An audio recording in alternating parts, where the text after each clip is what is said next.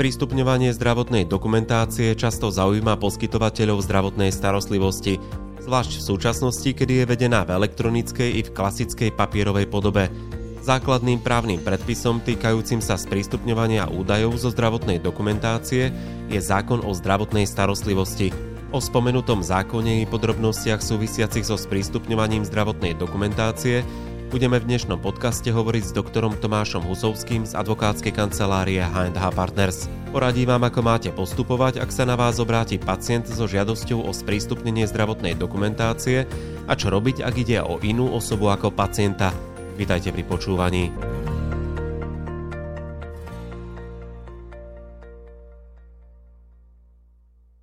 Od začiatku mája minulého roka sa stala účinnou veľká novela zákona, ktorá sa okrem iného dotkla aj sprístupňovania údajov z písomnej zdravotnej dokumentácie. V súčasnosti je však potrebné rozlišovať vedenie zdravotnej dokumentácie v elektronickej zdravotnej knižke pacienta a vedenie v klasickej písomnej forme, lebo aj takto ešte sa vedie zdravotná dokumentácia u lekárov.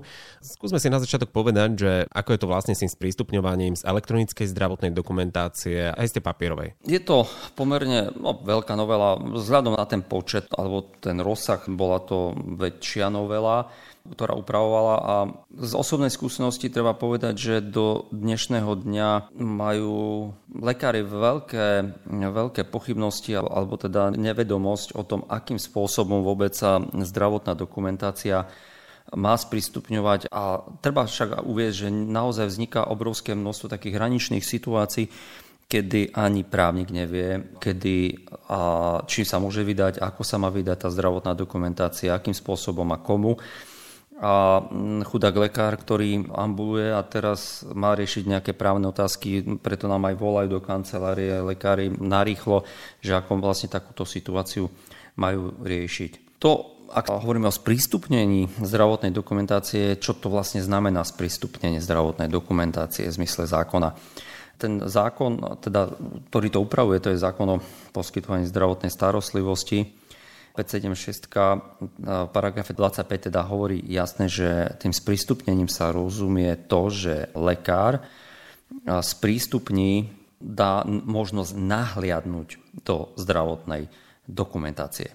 To znamená, určité osoby majú možnosť prísť a pozrieť si tú zdravotnú dokumentáciu. Zároveň ako formou vlastne, alebo toto nahliadnutie, lebo to, že si to pozriem, to je asi pre väčšinu pacientov nie veľmi podstatné, pretože aj tak tomu, alebo iné osoby, ktoré na to pozerajú, tak odborne to absolútne nevedia posúdiť.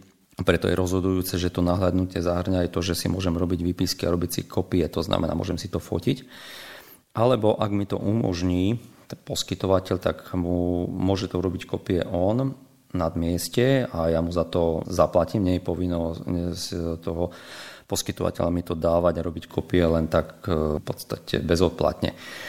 To znamená, že vo väčšine prípadov, alebo väčší to umožňujú tak, že vám urobia aj vopred kopie a vy si prídete a si zoberete a zaplatíte mu za to niečo. To znamená, sprístupnenie znamená nahliadnutie.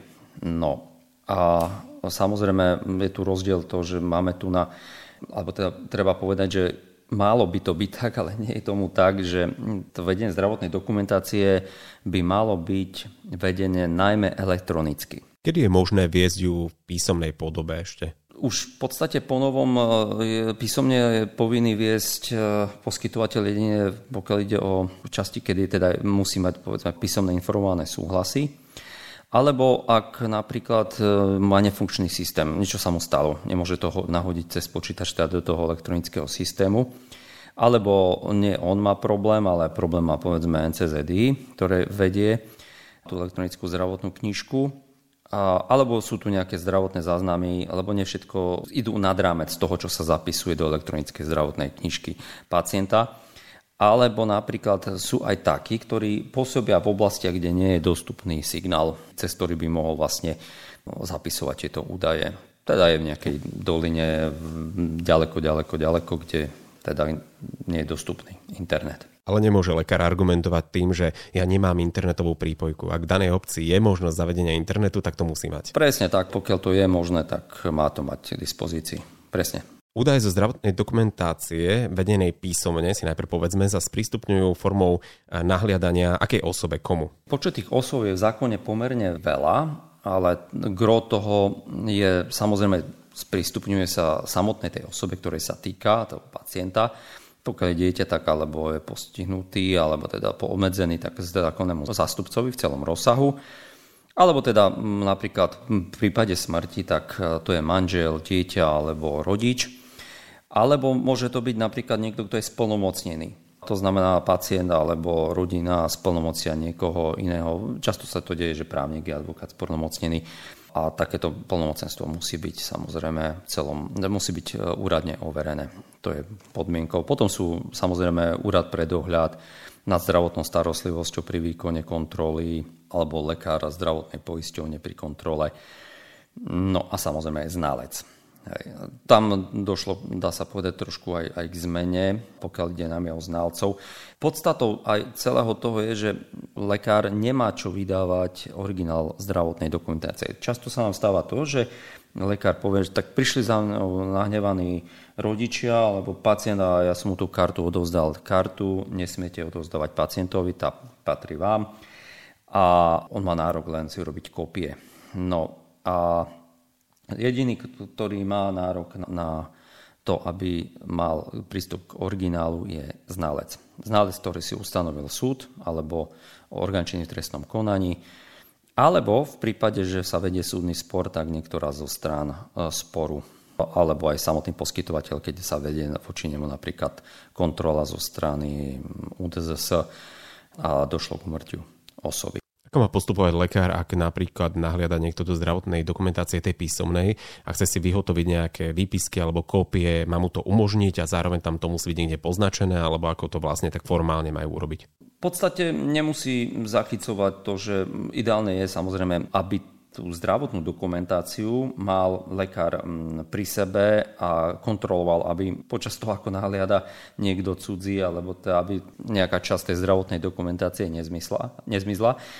No a môže si urobiť záznam samozrejme o tom, že pacient bol, vyžiadal si no, kopiu a on mu ju no, v podstate vydal. E, ideálne je samozrejme, že to mať, pretože môže prísť písomná žiadosť od pacienta, že chce nahliadnúť do zdravotnej dokumentácie. No a potom pokiaľ nebude mať zachytené to, že tam niekto bol, že si robil kopie, tak ešte ma môže zažalovať e, spätne, že som mu to, alebo teda, že mu lekár neumožnil, pretože nebude mať zachytené, že tam ten pacient bol. To znamená, každopádne treba si urobiť záznam o tom, že pacient bol, že sa mu umožnilo, že si robil kopie z celej dostupnej zdravotnej dokumentácie. Stále hovoríme o sprístupňovaní. Vyhotovanie výpisu je niečo iné, iná téma. K tomu sme sa tiež venovali v minulosti. Áno. Tu trošku je to rozdiel v tom, že sprístupnenie znamená nahliadnutie, robenie si kopy, ale potom hovoríme o tzv. výpise, alebo teda o dokumentácii, kedy nežiadam o nahliadnutie, aby som si robil kopie, ale príde lekárovi žiadosť o to, aby poskytol výpis. To znamená, údaje zo zdravotnej dokumentácie neposielajú sa napríklad na súd alebo na prokuratúru orgánom činným trestnom konaní ako nevyhotovím kopie.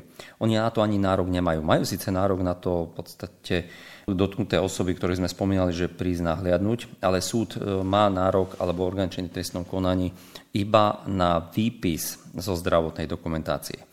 A ten výpis zo zdravotnej dokumentácie to je v podstate takých písomný chronologický opis vývoja zdravotného stavu, prehľad o liečbe, dátum vystavenia, identifikácia toho zdravotníckého pracovníka. Teda to, čo je zaznamené zdravotnej dokumentácie, by sa malo premietnúť do výpisu.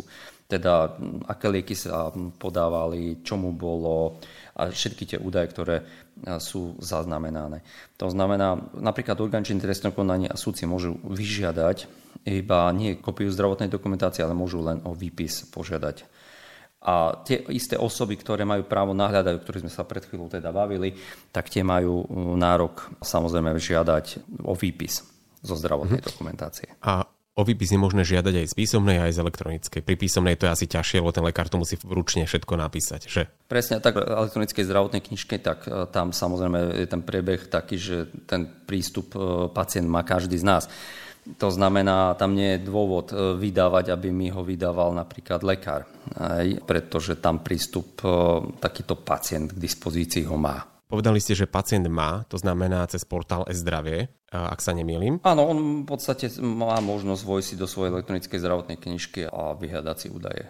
Ale to, tu je práve ten problém, to, že len keď si zoberieme, a to bavíme sa o ambulanciách, ktoré by to mali, mali mať, ako keď to hovorím, že finančné sú platené napriame, napríklad platby zubní lekári, plastickí chirurgovia, tak to je zaujímavé, že oni tie elektronické zdravotné knižky vôbec nepoužívajú. A ak ste povedali, že každý pacient má možnosť vstúpiť do elektronickej zdravotnej knižky, musí mať e, zriadené prístupové meno a heslo. Prečo sa vlastne potom rieši v zákone to sprístupňovanie elektronickej zdravotnej knižky? To znamená pre tých, ktorí to nevyužijú a chcú od lekára, aby im sprístupnil. A v praxi to má ako vyzerať, že im otočí ten monitor a povie, že tu si nahliadnete? Ako by mal lekár postupovať, keď príde pacient a povie, že chce nahliadnúť do zdravotnej dokumentácie a tá je vedená v elektronickej podobe. Čo má urobiť lekár? Pokiaľ ide o, o pacienta, ktorý to má elektronické zdravotné zdravotnej knižke, tak tam si má možno nahľadnúť kedykoľvek a sám. Tu sa bavíme o tom, že množstvo dokumentácie, napríklad informovaný súhlas a ďalšie veci sa vedú výlučne písomne a k tomu má právo pacient žiadať. To, čo nenájde on v zdravotnej knižke, tak má možnosť vyžiadať si od samotného lekára.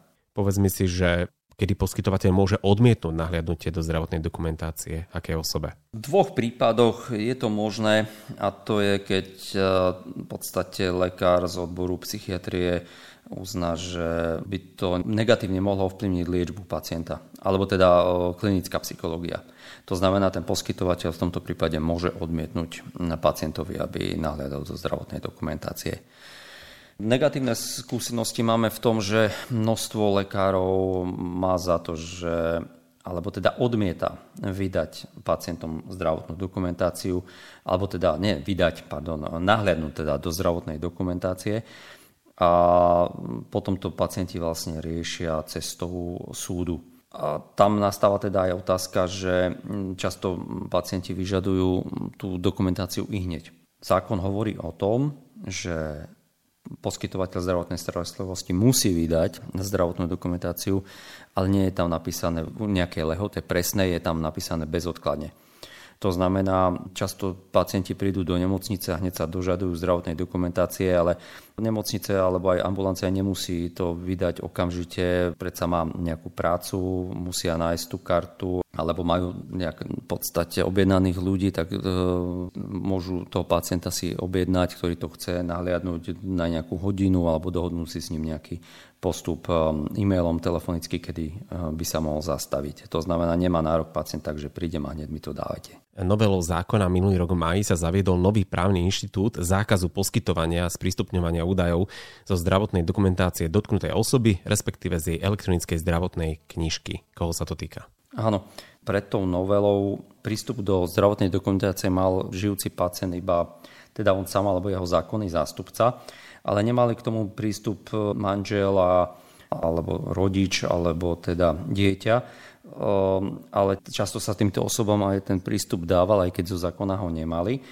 A tu nás sa vlastne upresnilo to, že tieto osoby môžu prísť, nahliadnúť, ale iba v prípade, že zdravotný stav pacienta neumožňuje ich splnomocniť. To znamená, aj, aj tá, aj tá nová právna úprava nehovorí o tom, že zdravotný stav, alebo teda prístup, prístupňovať sa dá zdravotná dokumentácia pre rodinných príslušníkov. To nie. On len vlastne upresnil to, že tieto osoby môže si pacient splnomocniť, ak nie, tak sa nemôžu dostaviť a tieto osoby sa môžu dostaviť iba vtedy, ak takáto osoba je napríklad je v kome. alebo jednoducho je v takom zdravotnom stave, že nie je spôsobila ich splnomocniť. No a tu samozrejme, aby zase nechodili za lekármi osoby, ktoré síce sú opravnené, ale vyslovene ich môže ten pacient vylúčiť z nahľadania do zdravotnej dokumentácie aj za toho prípadu, že je obmedzený zdravotne, tak sa stanovilo to, že môže sa zamedzi takýmto osobám aj v týchto prípadoch prístupu. A on jednoducho, ak chce nahliadnúť do zdravotnej dokumentácie, tak musí mať potvrdenie od všeobecného lekára pacienta, že v jeho zdravotnej dokumentácie sa nenachádza žiadny záznam o tom, že táto osoba zakazuje prístupu iným osobám alebo konkrétnym osobám. To znamená, všeobecný lekár jednoducho vydá potvrdenie o tom, že zdravotná dokumentácia neobsahuje žiadny zákaz.